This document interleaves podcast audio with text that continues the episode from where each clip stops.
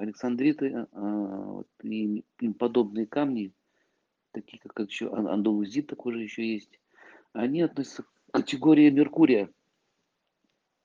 Меркурианские камни приспосабливаются, меняют цвет.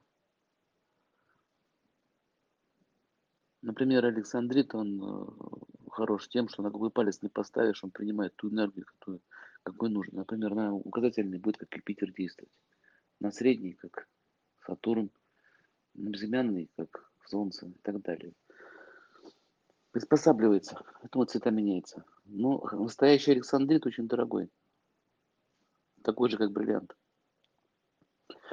Есть еще андалузит, он точно такие же свойства имеет, но он не выдает один цвет. А по сути это э, одна порода.